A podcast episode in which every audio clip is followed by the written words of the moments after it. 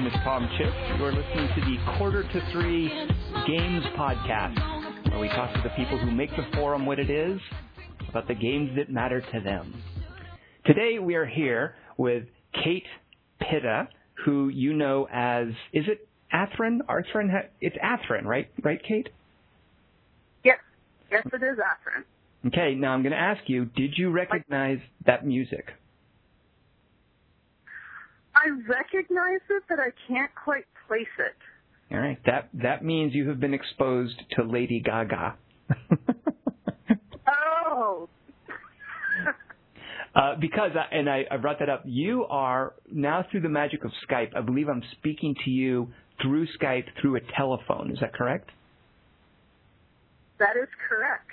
I am on my Android phone on my back deck as we speak. Ah, and where? What part of the country are you in that you get to like hang out on your back deck about now? What What's it like where you are, and where are you? Uh, I'm in Gainesville, Virginia, which is outside of D.C., a, a ways outside, kind of on the border between uh, the suburbs and rural. Uh, right now, it's a pretty warm evening. And what does it look like from your back pretty porch? Clear. Mm-hmm. Mm-hmm. Um, from my back porch, there's a little path leading into darkness, and um, the back end of the other condos behind us. Now, what happens if you go down that path leading into darkness? Uh, it's a little short trail that leads to the local kiddie playground. Oh, that sounds lovely. uh, It's actually it's really cute. It it seemed mysterious when I first moved here, but then when I realized it just ended up at the kiddie playground, it wasn't that cool. It certainly, yeah. When you when you reveal that, it doesn't sound nearly as foreboding when you just call it a path that leads into darkness. that robs it of its mystique. now, so you're in Virginia. Uh, you have been a longtime forum member. Uh, you apparently have a serious claim to geekdom that I did not know about you, in that you were a team lead on a game that a lot of uh, veteran gamers would know. Uh, tell me about that.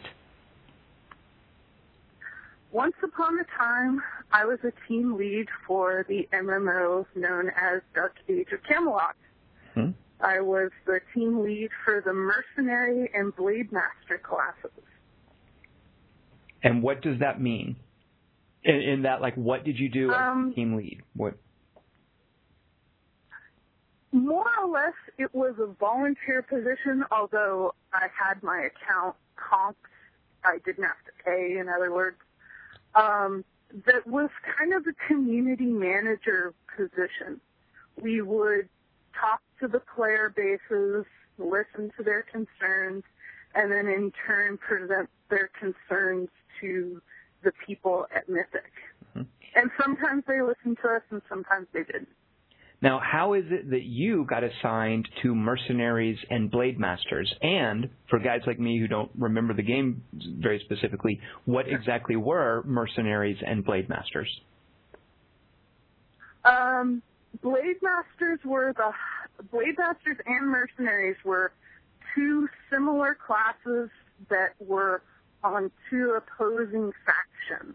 Ah, Um, for most people, that I guess the closest comparison to like in WoW terms would be kind of like a rogue, but kind of like a warrior, a cross between the two.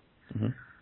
Um, but at the time, at, at the time, there weren't a lot of players playing either class, so I ended up uh, taking over uh, management duties for both of the classes. Mhm. I And had started out as Blade Master lead and then ended up being Mercenary lead also.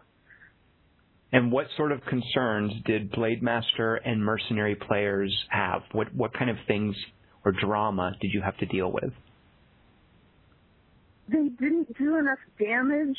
Um, being kind of a hybrid class in and of themselves, they uh, kind of suffered a hybrid problem that a lot of those classes in MMOs tend to suffer, Mhm. which is, you know, kind of a jack of all trades, master of none. So they had a lot of problems with damage and survivability. It being a PvP game, that was an important thing. So I constantly was asking the developers to help bust the class. And I did it eventually. Mhm. It, it became, the mercenary in particular became one of the more popular classes in the game. Now, how is it that you came to to this position? Were you into MMOs before Dark Age? Were you just someone who discovered Dark Age and was an avid player? Uh, what was it before that job that led you to, to that position? Um, I played MMOs. Oh, I've been playing online games for a very even longer before that. My first MMO was one of the first MMOs, which was Ultima Online. And even before that, I played things on AOL and you know MUDs and whatnot. The reason I ended up being a team lead was because for some reason, when I decided to play Dark Age of Camelot, I decided to roll on the test server. Now, this was in a day and age where test servers, instead of just being up when the developers needed them, were a persistent server, so you could actually play on them. So there was a small community on the server, and I was one of the players, and we had access to internal boards that not many other players had access to. And me being helpful and useful and giving feedback eventually led to me becoming a team lead. hmm Uh, can you describe for me, Kate, what it was like, if you remember, discovering Ultima Online, going from text-based MUDs and moos or whatever they were called to this first iteration of what would eventually become World of Warcraft? Like, do you remember that being an epiphany, or did it just seem seem like the natural next step? What was it like when you first came to Ultima Online? Oh, it was it was really awesome. Um, I was one of a group of nerdy people that were known as the Ultima Dragons, which was kind of this BBS proto internet club of Ultima fans, and we were all, you know, raring to go when we heard about Ultima Online. And playing the game with some of my friends in college and some of the other people that I was online with was just, you know, it was, it was really awesome. It was being able to, we had a house and we would hang out on the back porch of our little virtual house, killing orcs and having fun, and we'd have people try and break into our house and we'd beat them up and make them go away, and you know, it was, it was, it was a revelation. Did you have a sense? And oh, go ahead. no, I, I'm sorry. I I was gonna say, and other MMOs just kept building on that. And did you have a sense when you were looking at Ultima Online how big this was going to be? Uh, was it? Did you realize you were on the verge of something tremendous, or did it seem like this is just uh, another cool thing for folks like us who are into these kind of games? I had no idea that it would end up where WoW is now, Mhm. but I had an idea. I mean, because even Origin at the time said, "Hey, we're just going to make online games from now on." I think everyone started to have a little inkling of what was coming. hmm Now, uh, before we go ahead, sorry. Sorry, I know there's a delay. Um, because you were playing with people and not just the computer. I think that's what made the big difference. hmm Uh, now, bef- before we transition into WoW, which which I I want us to talk about in a little bit, uh, I, I want to ask you. Your brother is on the forum. Uh, Tim posts as as Union Carbide. Uh, is he an older or younger brother? He is my older brother. Now, I just want to float a theory. I hope this doesn't sound offensive, but uh, do you play video games because your older brother played them, or did you come into that uh, by your own accord? Uh, yes and no. hmm Kind of, but kind of not. Um, the very first computer game I played was on the TI 99 4A. Well, besides Pong, was the TI 99 4A, and it was called Tunnels of Doom. It was this little dungeon crawl game, and I absolutely loved it. And I played it regardless. I mean, my mom even played it. You know, everyone in the house wanted to play it. Um, so I had to kind of fight with my brother to uh, be able to play it. And one thing I used to like to do a lot, and I still sometimes do with my boyfriend when he's playing on the 360, is I like to backseat drive when people play games, which some people like and some people don't. But I like to watch someone else play and offer, you know, if they're stuck or whatnot, you know, I offer advice. And Now- so now there's some games I fully play all on my own, but I do also enjoy that spectator aspect of it. Uh, describe for me a recent episode of a game where you were able to backseat drive while your boyfriend was playing. Assassin's Creed 2. hmm That's a great spectator game, by the way. Yeah, it's a great spectator game. He would, you know, I. It was more of the puzzle aspect where I would help him, and then the Twitch stuff is where he excels. Um, and it doesn't bother him as far, as far as he tells me when I do that. I mean, he'll ask me for help. He'll say, "What do you think?" Or he'll wait if I'm not in the room. He'll say, "Hey, there's a new cutscene," and we'll watch the cutscene.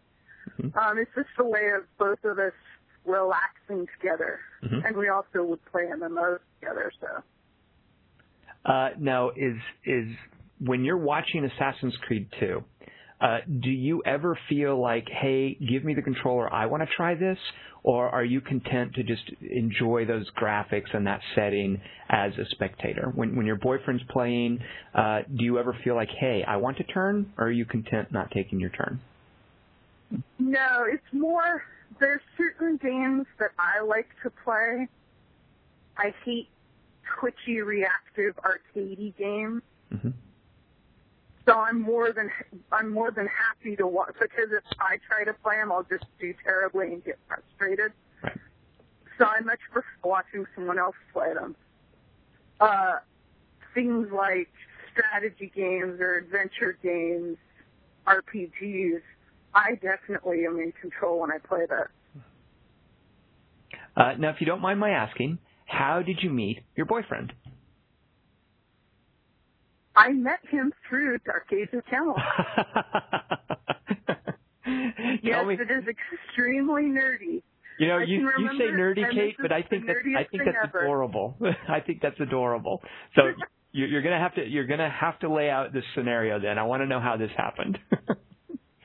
Oh, sure. I had been separated from my husband for various reasons. Um, it had nothing to do with computers or anything like that. Um, and I rem- this sounds so silly, but I remember seeing him hanging out on a rock in Gothwaite Harbor, which those the people who play Dark Age of Camelot will know where that is. And we just started talking and we started getting along and we ran raids together and all of, you know, adventuring and grouping together. And we started talking to each other outside of game and realizing we had a lot more in common than just the game. do And you that's where I went from there. Mhm. do you remember and do you mind telling us about the first time you met him in person? The first time I met him in person, I had actually come out to Virginia to meet some people from Mythic. And I made a side trip to meet him. And, you know, we met each other and we hit it off really well. And, you know, from there things developed and I eventually moved from California to Virginia. hmm And and can you be more specific what it was like the first time you laid? Well, actually, so here's a question: Did you guys know, like, you knew what he looked like? Like, had you guys ever done a Oh, video yeah. chat? Okay, so it wasn't we like you're exchanged pictures that Right. it wasn't like a huge shock or anything. right. um, you know, we knew we'd seen each other, we'd talked on the phone and voice chat. You know, this is kind of before voice chat was really common. Um, you know, we we talked and we knew each other without. yeah, You know, once we saw each other, everything was still fine. It wasn't like, oh, surprise, he's like a 50 year old, you know, that kind of thing you know how you know surprise and i actually have a funny story about that if we eventually if we ever have time hey, well, you a can just drop that and move on. I want to hear your funny story about that. i actually uh, in dark age of camelot i had a really good friend who was a guy who for years pretended he was female and a really other good friend of mine fell for him as her. Oh. And so I've, a- yeah, that, it, it actually did happen back then. These, again, the days before you could prove on Vent that you were a girl. So it was kind of sad that, uh, that So- stuff did happen. Was there ever a meeting in this other awkward situation? Uh, I I'm trying to think now. I don't think so. I think it was a case of he eventually told him he was a him. I sorry, I'm a dude. I, I love playing. Uh, I, I just sort of gravitate towards playing female characters in MMOs because I think it's cool to have, you know, uh, like chicks kicking ass and, and cool armor, and it, it's not a, a kind of a sexist leering thing. I just love seeing women in those roles. So I tend to play female characters, and my main in Lord of the Rings Online is a female elf, and there have been a few times where you run into someone who assumes that because you're a female character, you're also a woman playing the character. And I distinctly remember the first time I realized that because I'm not super acquainted with with MMOs, but I remember a guy who was on my friends list who I would regularly group with, um, and he was very friendly, and that was cool. Plenty of people are friendly, but when he would chat to me, he would say things like "darlin'," and and that's like when he's talking to me about things like uh you, you know hey i didn't see you online earlier today darling or i haven't seen you online in a week darling and it occurred to me that- oh he thinks i'm actually a, a woman and i just finally had to say i don't i don't know if you know this but i'm i'm actually a, a dude uh and he got very apologetic but it, it really surprises me the dynamics of you know the gender politics with with, a, with an MMO. Is it uh, more difficult or easier? What is it like being a woman who plays an MMO, and is that even an issue for you? Um, sometimes. Um, it really depends. Um, I used to play male characters until I played World of Warcraft, and all those male characters in World of Warcraft are way too ugly. like they're playing female characters. I mean, except for Torn, they really are. They've got these big, you know. I I hate to be about appearances, but they really weren't that awesome. You are so superficial, Kate. I cannot believe you. now, why why did you before you continue on the question? Why did you used to play male characters? Um, I don't know. I just did. Okay. Um, I'm trying to. I mean, I put, sometimes I played male characters, sometimes I played female characters. When I, uh, it, I, I didn't ex- exclusively play one gender, and um, that's a good question. Um, I, in terms of World of Warcraft, it sometimes matters bec- because as a in a raiding aspect, I find and guild leading aspect, I find sometimes that that women players aren't taken as seriously hmm as guys because sometimes women players get this get this rep for being too dramatic. Hmm or there are a lot of players out there that they're they think WoW is some kind of dating program, and so and no, I'm I'm serious that that use WoW as a substitute for companion. I mean, there are a lot of people out there that use WoW as a substitute for companionship, and there are these girls that go on get all these guys uh, into them and then cause drama. hmm And so there are a lot of female players who, that female players in general sometimes get a bad rep in that regard. Sure, sure. Now, I, I want to I want to talk specifically about some WoW stuff, but before we do that, while I've got you here, uh, I want to talk about television shows. Specifically, uh, I know there's one that you and I both. I'm assuming you love it. I've seen you post in the thread. Uh, but tell me about what. Tell me what you think about Breaking Bad. Oh, I love Breaking Bad. That is like the best show on television right now. You know that's so cool to hear you say that, Kate, because there's so many like there's so many different kinds of TV, and uh, I know that Breaking Bad is kind of it's not a typical TV show, and it can have a very odd tone. Uh, oh, and you and I have actually talked about the tone before, but but tell me why you would say that it's one of the best things on TV right now. What makes it special? Um, in other words, Every everything. It's almost um, it's almost like a film that's an episode. If that makes sense. The way it's shot, the way it's acted, the story. Um, it's just. Be- there are times when it is just so beautiful to watch the long shot, the wide shots rather of the desert, and then it is so devastating at times. From the first season with the infamous bathtub incident, just some of the divorce stuff just gets under my skin. Ah, I can imagine. Yeah, yeah. Uh, and I, I you, you mentioned the open desert shots. I love how it takes advantage of the setting.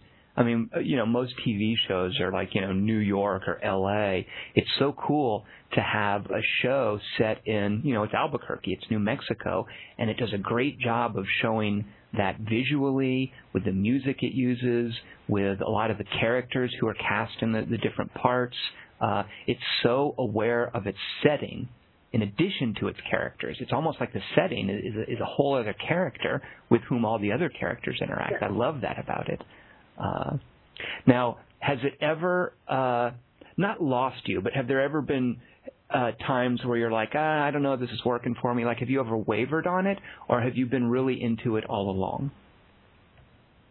I would say that in the first season with the, and not to spoil for anyone who hasn't watched the show that might be listening, that the quote unquote infamous bathtub scene, I found, I found that to be so revolting that I almost stopped watching. Mm-hmm. mm-hmm. But I, but I kept with it, and ever, I, I, ever since then, I've just been completely behind it. I know that some people like you find it at times to start to lose you, but for me, I'm just enthralled.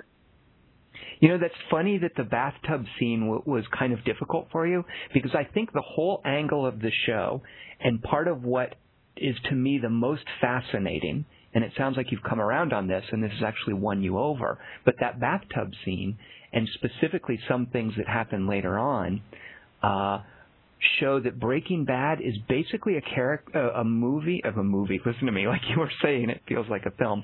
It, it's basically a TV show about good people who do reprehensible things, uh, and and and that is is just a fascinating sort of cognitive dissonance. The juxtaposition of that is you have this man dying of cancer doing a terrible thing with terrible repercussions and that's fascinating to watch. And that bathtub scene is exactly that. Yeah. You know, he had to do a terrible thing, but he had good intentions and he meant well. Uh, Yeah. so And as they say, the road to hell is paved with. And and boy, it does feel like a road to hell, doesn't it? I mean, the way that like the Oh, second yeah. season ended, and and where it went in the first season, and and where I'm I'm thinking it might go this season, it does feel like a road to hell, doesn't it? uh, who is your favorite character on Breaking Bad? Hmm. In a way, I kind of feel like Jesse's my favorite character because I I feel for him. He's he's lost. Hmm? His parents don't like him. Nobody really likes him. He's a bit of an outsider, and so in that respect, I I identify with him.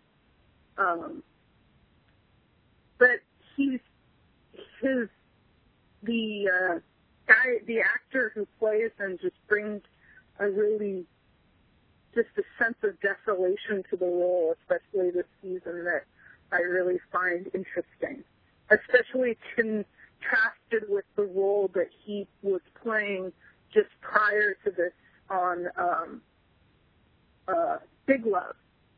Oh, what kind of part did he have in Big Love?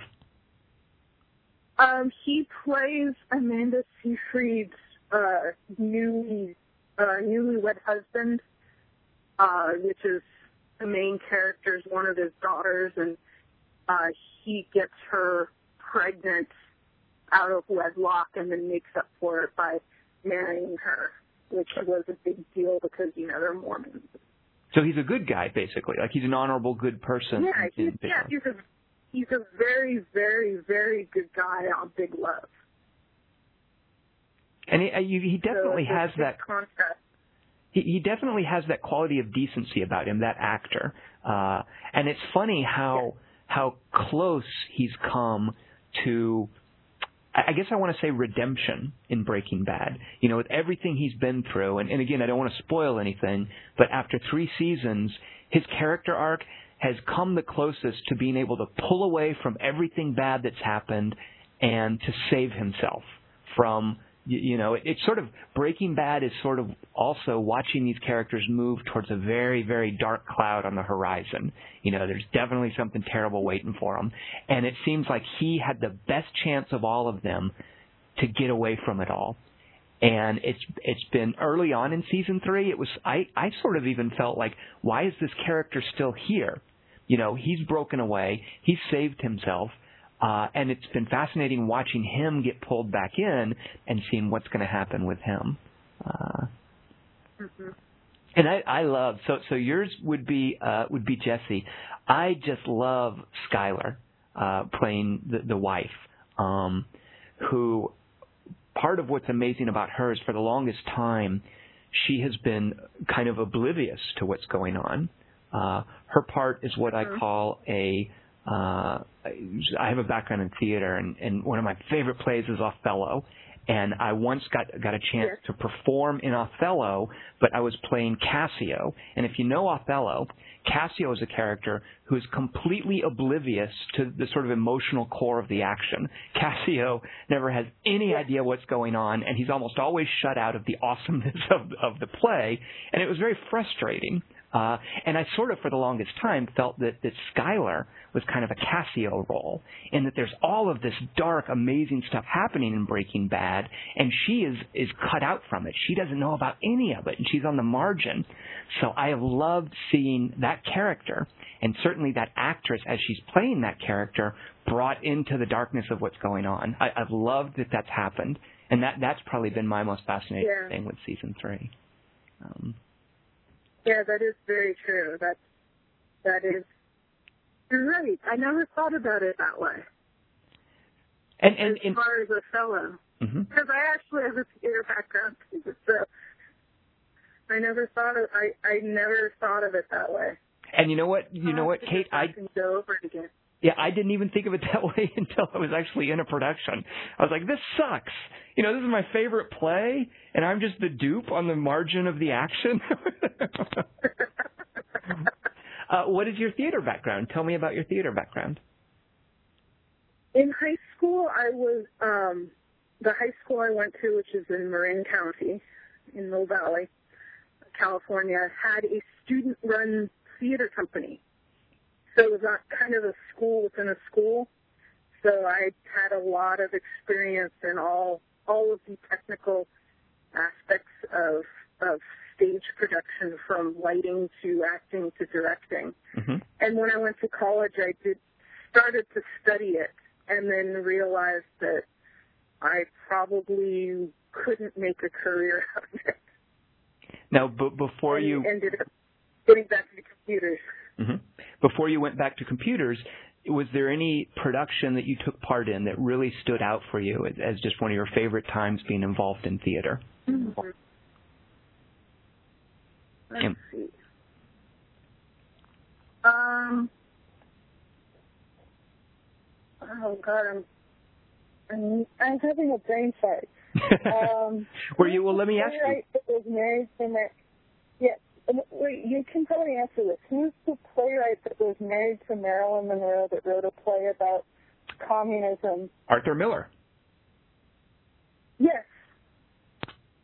Uh, uh, the play. What's the? Oh well, so I guess his best known one is probably Death of a Salesman. There's The Bridge, which is about the Italian immigrants. Uh, the uh, the, it's the Crucible, or not the Crucible. The Crucible. Is it the Crucible? Okay, right. Crucible. That's what I meant. Um, doing the Crucible after talking to Arthur Miller, who's a friend of the of the theater of the uh, teachers. Wait, wait, wait, wait. You got to talk to Arthur Miller? Yes. Holy cats! When did you get to talk to Arthur Miller, and what was that like?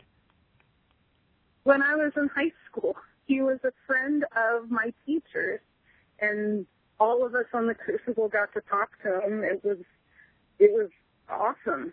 Wow, Kate. I wasn't a major character. I was one of the I was one of the girls, but still, he talked about his whole experience uh, with the blacklisting and you know the Crucible, what the Crucible was about. So Oh, that must have been amazing to it hear. was it it was my the teacher was kind of well connected.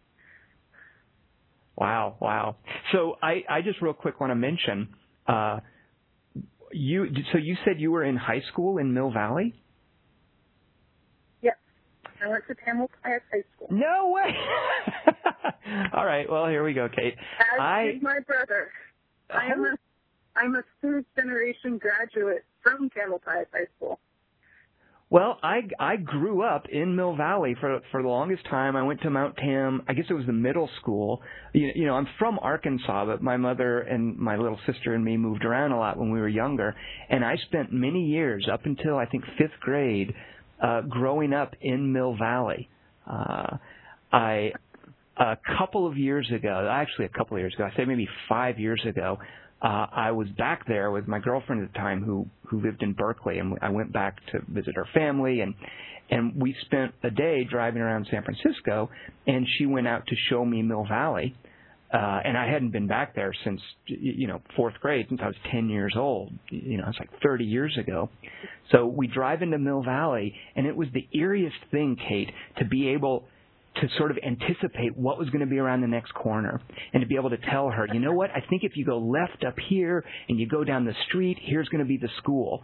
Uh, and I'm sure it's changed a lot, but somewhere in the back of my brain, like locked in some place that I hadn't opened in forever, I could still find my way around Mill Valley and find the house where, where I grew up in for a long time. Uh, what, Very what, cool. Yeah, it's it's changed, but not that much. I, I was actually there recently. I took a road trip up to Oregon with a buddy of mine, and we went through the Bay Area. And uh, yeah, it's uh, I, I love the Bay Area. By the way, I'm jealous of people who get to live in the Bay Area. Do, do you miss it? I do because I grew up in Stinson Beach, which is right next to Mill, well, more or less next to Mill Valley. Uh, and I miss it, but I don't because it was very isolated. And you know, a 45 minute bus ride to high school when you're in high school, you don't appreciate it. but now at times now that uh, I, I do miss it sometimes. hmm Um, my parents sold the house that that I grew up in, and they moved out uh, to the East Bay. But uh, I still know a lot of people there, hmm and I miss it, but I don't. Right. I, I think that's how a lot of us feel about the places we grew up. I I I feel the same. It's easy for me to idealize the Bay Area, but I when I, that whole I miss it but I don't think is how I feel more about Arkansas. like I miss it but I don't. So. Yeah, Uh, I could see that. so, so the game I want to talk to you, or that you mentioned that you want to talk about today, let, let's get into this a little bit because I, I have to confess to you, uh, when it comes to World of Warcraft, which is the game we want to talk about. Now you'll have to let me know if this is impressive, but I have a character in World of Warcraft who has gotten all the way up to level 27. What do you think of that? That's awesome. Was it um was it Blue Chick? No, good lord, I don't think Blue Chick it must is. not have been Blue Chick. Yeah, Blue Chick was just like, hey, what's this Drainy thing or Draenei thing or whatever? I want to check out this starting area. uh, so, so tell me a bit about before we get into it. You are currently not playing World of Warcraft. Tell me a bit about why you are not playing. Okay, and why on earth would that be? Um, to be perfectly honest, I was addicted to it. And I had to break myself of the addiction. People say you don't get addicted to things, but if you have an addictive personality, you can get addicted to things that aren't drugs. Mhm. And I, I was addicted to WoW for a good long time. And it sucked up a little too much of my life. hmm So that is the main reason I stopped playing, propelled by the catalyst of we were moving. So it was a good time to cut myself off cold turkey. Was that difficult for you? Yes and no. Um, I, we picked a good time to do it because raiding was starting to become really stale, and so we, my boyfriend and I were both at a frustrated place about it. So it made it a little easier to be able to pick up and walk away and say, well, we'll be back for Cataclysm, And now, did you? which is an So you, you jointly quit it. Like it, it sounds almost like because your boyfriend was quitting at the same time, that was probably, I would imagine, a helpful sort of support structure for, for quitting? Yes. Yes. Um, I was kind of finally able for the, I think one day I was just sitting there farming dailies for gold on the third alt and realized, what am I doing? I think I finally realized that I had a problem. Not to be all 12 steppy about it, but I finally was able to admit that I had this problem of compulsively logging on characters and doing dailies hmm and you know we were in the midst of buying a house. And we said this is too much work. Let's just you know and the raids weren't really doing so well and getting frustrated. So we said you know what? Let's just stop. Hmm and we did. Now, I, canceled our account but you didn't delete your characters, I'm guessing. no. Uh, and by the way, delete my characters and I and I think that even if you delete your characters, by the way, I've, I've heard that Blizzard can get them back for you. Uh, that, that it's really hard to completely cover your tracks and get out of WoW. That Blizzard always wants to make sure that you have an in back into the game if you so desire. Yes. Uh, so Yes. one, I and uh go ahead. we keep doing this to each other. I was going to say, and my boyfriend who has a degree in marketing noticed that when you cancel, they do some very, from a marketing perspective, from some very evil things to try to get you to stay when you're in the midst of quitting. It's like, are you sure? Are you really sure? Come on, you keep, you do want to keep playing, don't you? The first hit's free. now, uh, one of the things that I do, like I, I also have that addictive personality with certain things. Like throughout life, there have been times where I've been a smoker. Uh, I I try not to eat sugar, for instance. Like sugar is something I always struggle with, and uh, but I I have the ability to pretty cold turkey quit something. I got a lot of discipline that way. But one of the ways that I do it is I replace one habit with a habit that is easier to quit. Uh, did you do anything like that with WoW? What did you find yourself doing with your WoW time? I started playing Dragon Age. Ah, um, and Torchlight and some other RPGs, and plus the whole maelstrom of moving into a new house and moving everything uh, helped better. And I just, I guess I really was tired of WoW at the time. hmm I mean, it's help. It's good to take a break if you're playing an MMO like WoW. It's okay to take a break. Um, and so I didn't feel that. I mean, I felt bad about leaving the people, but I didn't really feel that bad about leaving the game. They Mhm. made, in some ways, with the changes Blizzard had made, it made it a lot easier to walk away. Now, in layman's terms, because I'm not going to understand, like if you say a lot of advanced things about WoW, can can you explain like what changes they made that made it easier to walk away? Um, it wasn't as challenging.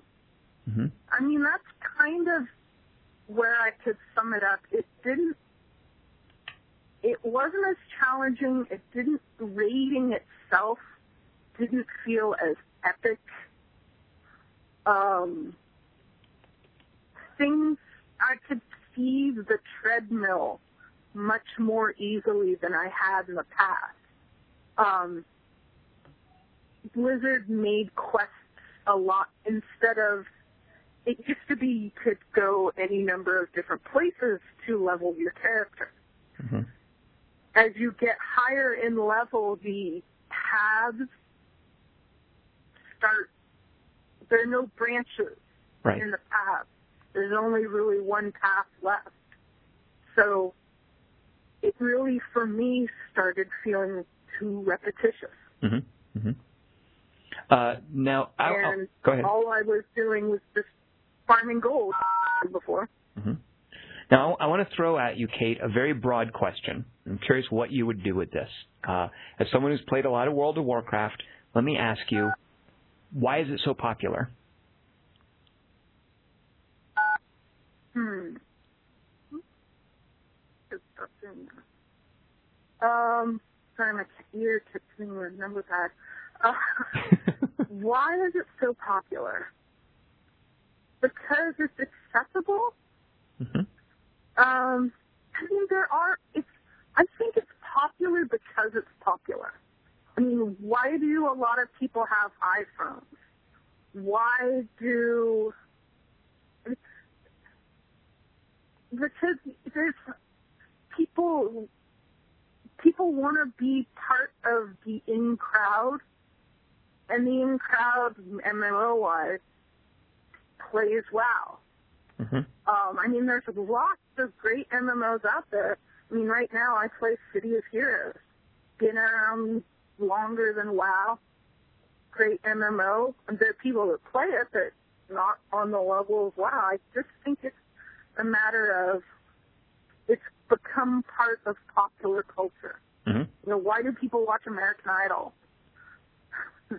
Now, well, let me ask you this then: uh, when you're playing it, do you feel that uh, that it's it's a good design? Do you feel that it's sort of earned that that popularity?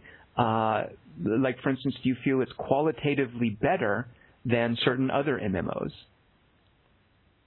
Yes and no. In some aspects, like for example, I couldn't ever go back to Dark Age of Camelot now. Because of things on Um, WoW, you mean? Leveling, right? Because of the improvements WoW made. Um, I couldn't. I couldn't go back to. Uh, I couldn't go back to Dark Age of Camelot. But other games have been learning from WoW and taking those improvements and tweaking their games around a little. Um, and there's things that WoW doesn't do that they could do, like things that City of Heroes does, for example. Um, that I, I don't know how they could implement those things properly because of the way the games are. Um, sometimes I think they do things better, but lately I don't. I'm I'm wondering about their decisions. They want to make everything easier for everyone, and that's not always a good thing. Not to be all elitist, but um, just when when everyone can, when five people can knock over like the biggest boss in the game, it just doesn't seem that big anymore. I don't. I'm. I, it's hard to explain. You know, one thing that I wonder about, Kate, listening to you talk, and and I think you and I have a very similar approach to games. We've been doing it long enough.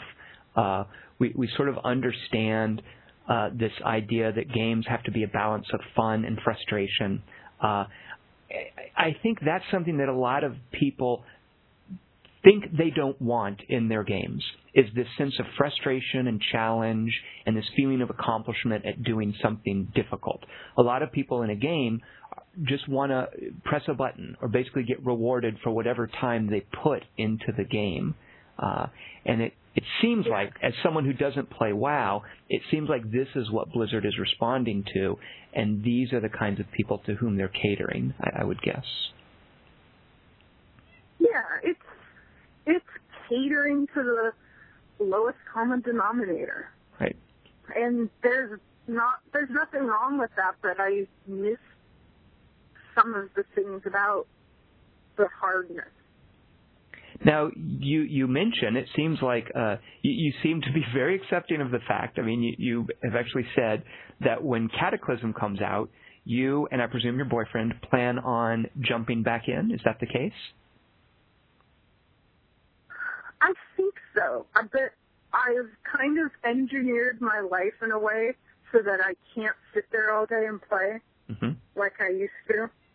We got a dog. uh, dogs need to be taken out for walks, so I can't just, you know, lose myself in the game all day. That's right. You're Um, you're on what's called the dog clock now. Yes, yes, definitely on the dog clock, and he's sitting and staring at me because he wants to come out, but I'm not gonna let him. oh, is he? He's right there. He can see you. Oh yeah, Oh, the poor little guy. I'm sitting next to the. But, oh, he's fine. He's a little. He's. We've only had him a couple weeks now, and he's still a little clingy. What kind of dog From is he? he's a he was a foster dog, uh, an English Springer Spaniel. I don't really know what that is, but I'm I'm envisioning something with like floppy ears. Is that kind of right?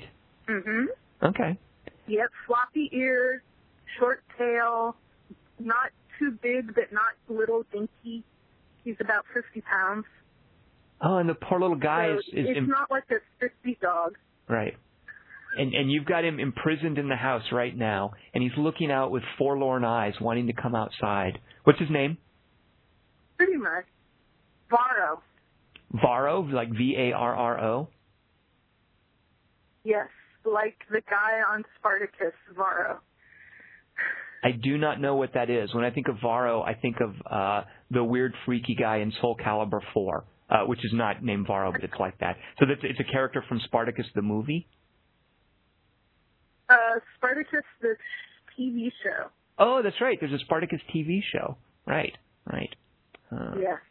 It, the name was not my choice. That was it was either that or Riddick. And I went, I said if I had to choose between those two, I was going to choose Varro.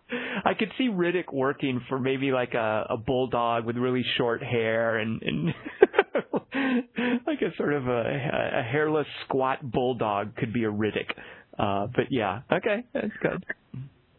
Uh, well, while while Varro, while poor Varro looks on and can't come out and play, uh, tell me what is going to change. Well, actually, real quick, do you keep up with the the updates for World of Warcraft? Do you find yourself reading about the latest patches? Okay, why?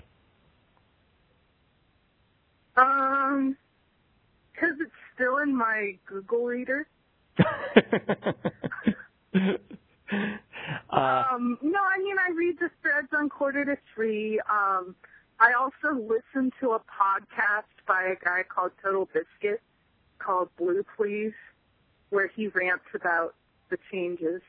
mhm. Um, and and I keep up just out of interest, not of a oh my god it's going to be awesome, but more of a I'd like I you know I I still have interest in the game even though I'm not playing it, Mhm. and also to know what's going to happen when Cataclysm comes out. And, and tell me that. What is going to happen when Cataclysm comes out? My understanding, very limited, however, is that it's basically just is it a graphics upgrade? They're just kind of reworking the rest of the world to catch up with the post Burning Crusade content. Is that correct? Um, kind of. They are um, redoing the quote unquote old world, which is the level 1 to 60 area, the original WoW.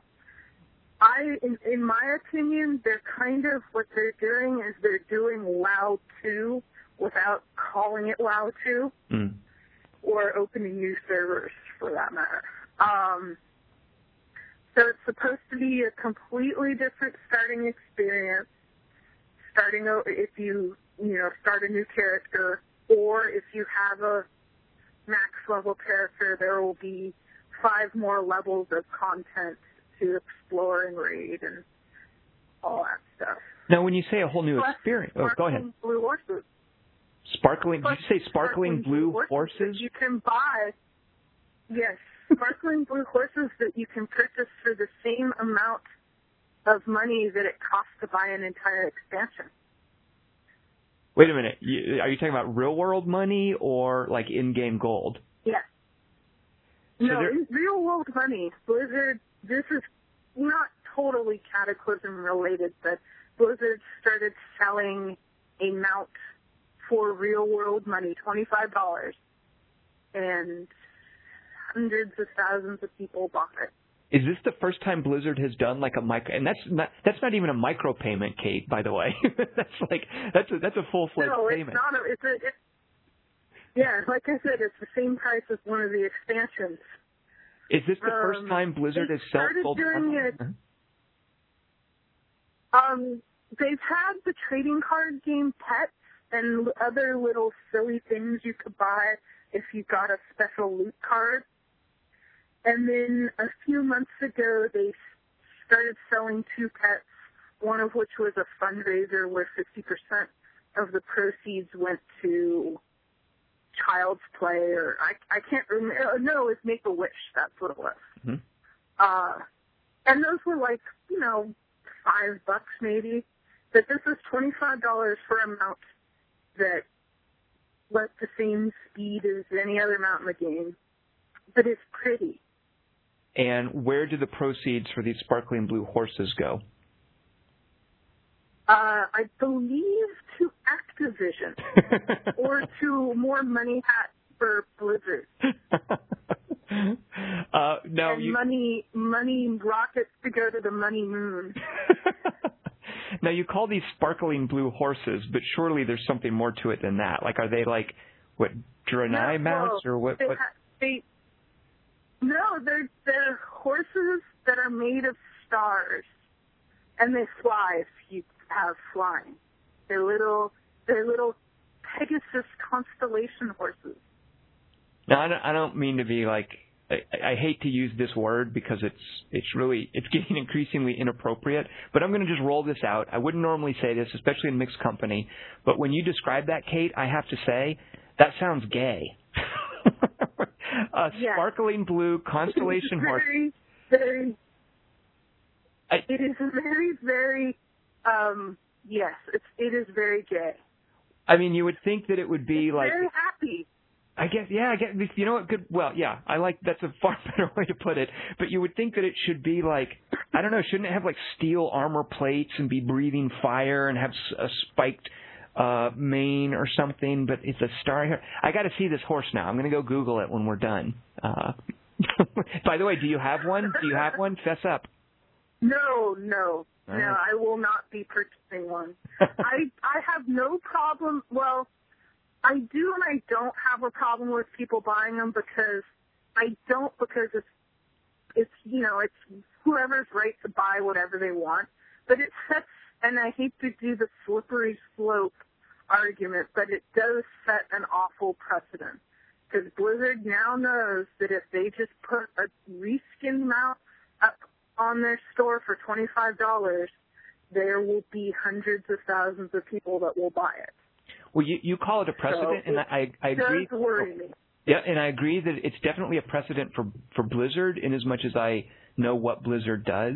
But this sort of thing is is common in, for instance, Asian Oh, MMOs, and EA does this with their shooters, and certainly. But the, these vanity items for money are just a great way to bilk hardcore fans. Uh, for money above and beyond a subscription fee, and I, I'm with you. I, I, I find it pretty discouraging. Uh, but you know what? Give the people what they want. I suppose. Uh, if it sells, fine. People deserve what they get. Yeah. Yeah, that's that's very true. Uh, so when does And- Cata- and- go ahead? Sorry. Oh no, I'm. I will answer your question by saying no one is sure when Cataclysm is coming out, but all signs point to later this year, perhaps. I don't even think. I think the internal beta may have started, but no one is very sure. I guess that is Blizzard's mo, isn't it? They're not one to like announce a, a, a date real far in advance. They'll just wait until they're getting ready. And now Cataclysm is going to be like uh, Burning Crusade and Lich King or whatever. Uh, is going to be a, a separate retail release that you buy. That's correct. It's another expansion. Right. Uh, let me let me ask you something real quick, Kate. Where is Mankirk's wife?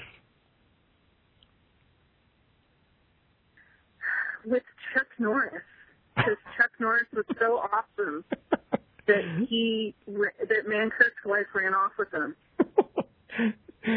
I deserved that, by the way. That that is the only World of Warcraft joke that I know. I I, I can't, and I imagine it's really dated. Like, uh, I I don't. Not really. It's it's still anyone who plays Horde, you still will hear people asking, "Where's Mankirk's wife?"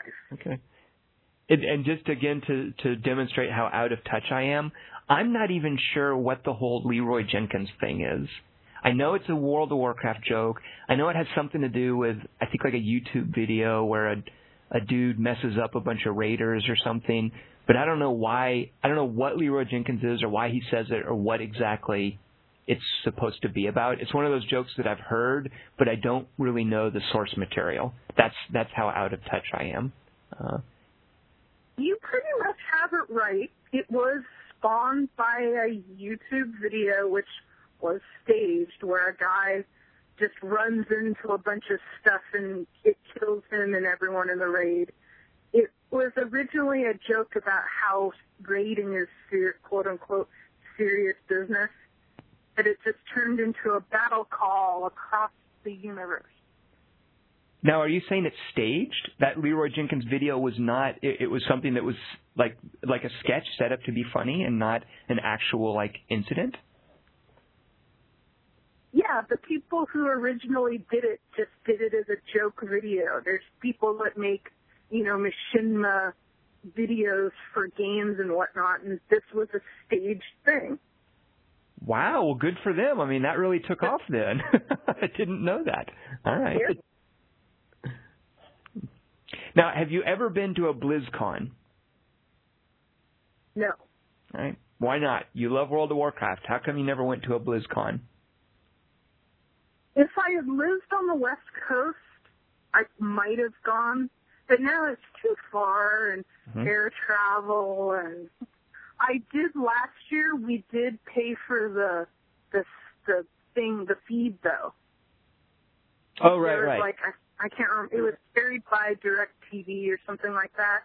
And if you paid like I think it was twenty bucks or something, you could watch the whole BlizzCon thing. And we paid for that last year.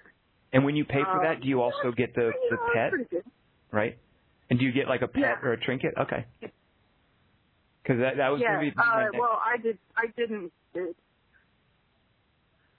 but, but you've yeah, never. they they started doing that for.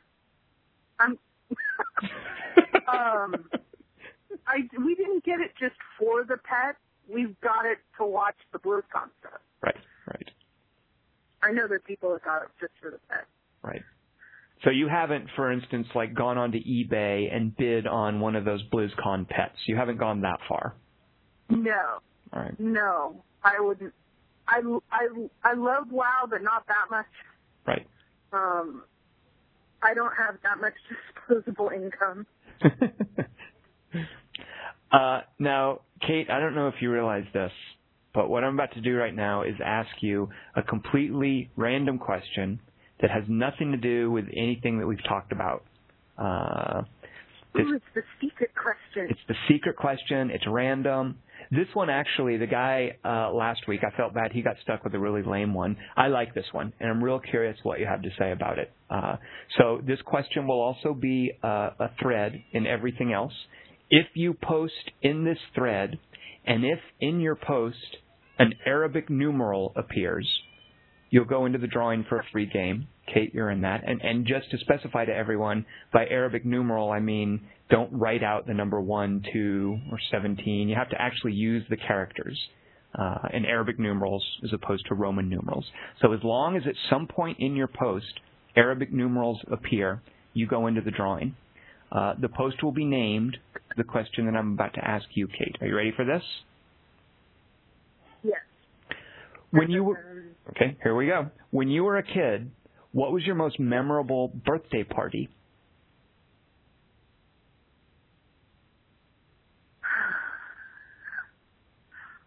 when I got to go to the Exploratorium in San Francisco, I think I even remember that. or my mom took. Oh, go ahead. Tell us. Yeah, tell us about that. Oh, um, my mom, my mom would take us, take me places, and I'd bring my friends, and we'd go. Sometimes, one time we went to Steinhart Aquarium. Um, but this one time we went to the Exploratorium in San Francisco, which is like the best place ever to take a kid because it's all hands-on science stuff. Uh, and I just had the best time, and that was, I think, my favorite birthday. I I think. think I was like nine or ten. Uh-huh. Do you remember any of the specific things in the exploratorium? There's that one thing, and I think it's still there, the peripheral vision one where it doesn't look like anything, but if you like look somewhere else, you see an eye. that sounds creepy. And there's the wind harp outside. It is creepy, but it's cool. Did it maybe have? And I might be misremembering or confusing it with something else. Did it maybe have like a tornado machine where you turn a crank and it? There's the tornado machine. Yeah, I remember that. Now, what does the building look like? I know there's some beautiful landmark in San Francisco that's kind of like arches around a fountain. I don't think that's the Exploratorium, but it, it appeared in the movie Time No, After Time. Right next to it. Okay, so it Yes, is in that part is of the town. Palace of the Fine Arts. Ah, right. And so the Exploratorium is part of that complex, like it's in that area? Right. There's a building next to it. The that that those buildings you're describing were built for the World's Fair in the 30s, Mm-hmm. I think. Mhm. Not the one where they built Treasure Island, but the one where they built that, and that was built for the World's Fair in whatever year it was. Right. Um, and the Exploratorium's right next to that in the Marina District. So when when you get a birthday there, do all the curators come out and sing happy birthday? No, They just, I think that you know what? There was a there's a little thing in the exploratorium called the tactile dome, which you could rent for birthdays, and it's like the weirdest. It's kind of like a ball pit on crack, uh, but it's it's like this thing that's supposed to explore your sense of touch. and uh, you could rent that out for for birthdays. So we got to go into that. But other than that, there's no special particular thing Right. Uh, do you by any other chance? than just running random through there. Right. Uh, do you by any chance remember a cool gift you got as a kid? Birthday gift. Cool. I, I, you know what, Kate? I have to say, Oh maybe little girls aren't like. Maybe it's like a boy thing to like remember a cool toy you got. I, I don't know if that's like a, a gender thing, but I distinctly remember like how awesome certain toys were that that I got as a kid, like Yeah. as a gift. Uh, Well, I I don't know if it was a birthday or Christmas gift, but my grandmother made my grandmother, who was a very very good sewer, made a wedding dress for my Barbie doll out of these satin riding pants that my aunt aunt wasn't using anymore, and it was just the most awesome thing because it was just it was really intricate, and she was just a really good seamstress. now that's yeah, that's definitely a girl thing. If I if I'd gotten that for a birthday, Yeah, I would that's have a been. girl One well, of, I, and the other one I was going to say is I got Uh-huh. a bike for my 17th birthday. That was awesome. Wait a minute, you didn't get a bike. Oh, oh, so you you'd had a bike before. This wasn't your first bike. Wasn't when you were 17. I'm, Oh no, it wasn't my first bike. No, this was like a nice mountain bike Right, like an awesome when I was bike. 17. Right. Uh, yeah, I remember in 19. as opposed to a car. Oh, that's right. Wait a minute. Is it, yeah. Now, was this a stopgap measure to dissuade you from wanting a car as a teenager? It's like, sorry, Kate, we're not going to give you a car. Oh, Look, no. Have this bicycle. I drove my. I used to borrow my parents' car all the time um, until I bought my made my own way and bought my own car. Oh, you got your own first car. See, I was a child of privilege, and I had my grandfather buy me a like I think it was like a 1970 Ford Pinto. It probably cost him like 400 bucks. So, as as a child of privilege, my first car was bestowed upon me. I didn't have to go out and make my own way in the world. I, I had that silver spoon in my mouth. uh, what what was your first car? Well, I, I wasn't exactly unprivileged. My first car, yeah. uh, uh, Ford Escort. Hey, look at that. High five right here. Ford Pinto Ford Escort. what? And, and oddly enough, I'm only on my second car. Wait a minute. You are now only on your second car. You had a Ford Escort for a long time, Yes. and you are now on your second car after the Ford Escort? Yes. Holy cats. I- what what is this? I didn't have a car. I didn't have a car until I want to say like around '95 was my first car of my own that I bought, Mhm. and I got T-boned, and then my dad was they were gonna downsize anyway, so he sold to me for a dollar his Honda Accord that has like 100,000, 200,000 miles on it. And that's what you've got now? Yes. By the way, Kate, another high five. From California to here. right? Uh, another high five from me because I am also now a Honda owner. I have a, a little Honda Fit, so we, we've both gone through. Although my my car ownership arc has spanned more types of cars, you and I have both gone from the same starting point to the same current point. So here we go. High five from Ford to Honda. Well, there you go. So for everyone listening, post in the when you were a kid, what was your most memorable birthday party thread. Make sure to work a couple of Arabic numerals in there, and I'll send you a free game on the platform of your choice. So Kate, if you happen to win, I don't think I know this about you. Do you have? Oh well, you of course have a 360 in your house because you talked about your your boyfriend playing Assassin's Creed 2. Uh, do you get much use out of uh, any console systems, or are you just like a PC person?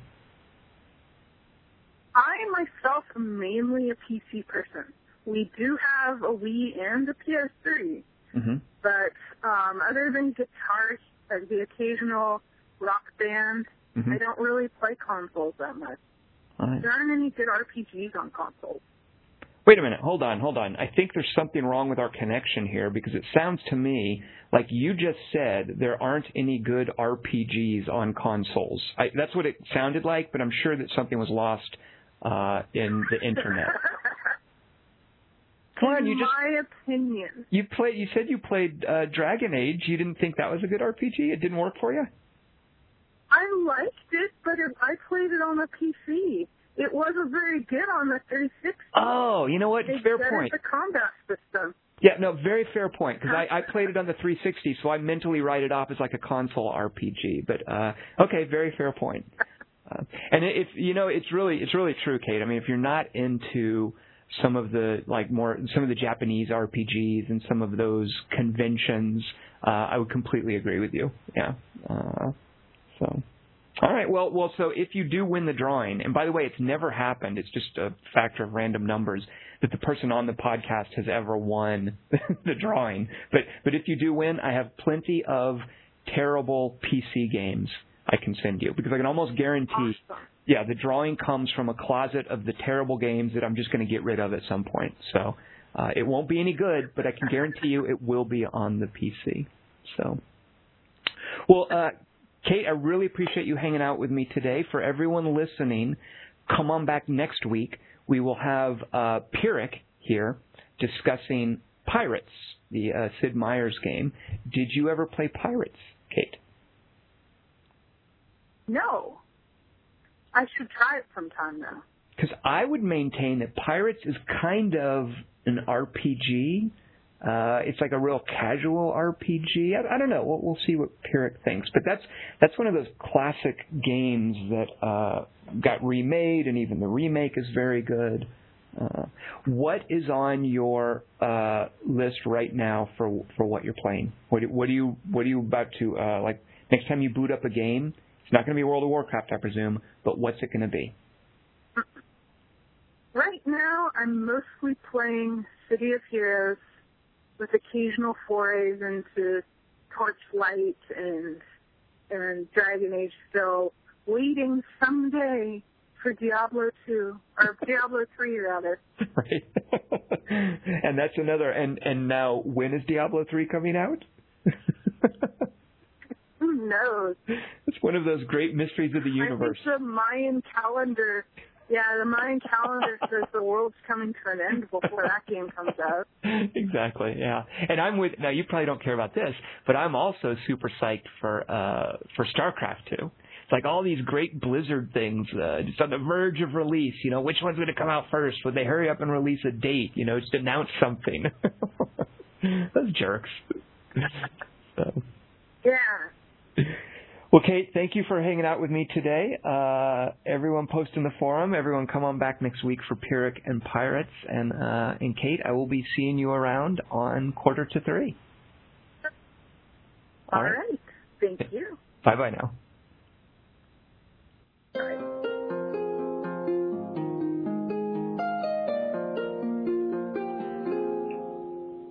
Hello, hello, baby, service in the club, you say, say. What, what, what did you say? Oh, you're breaking up on me. Sorry, I cannot hear you, I'm kinda busy. Oh,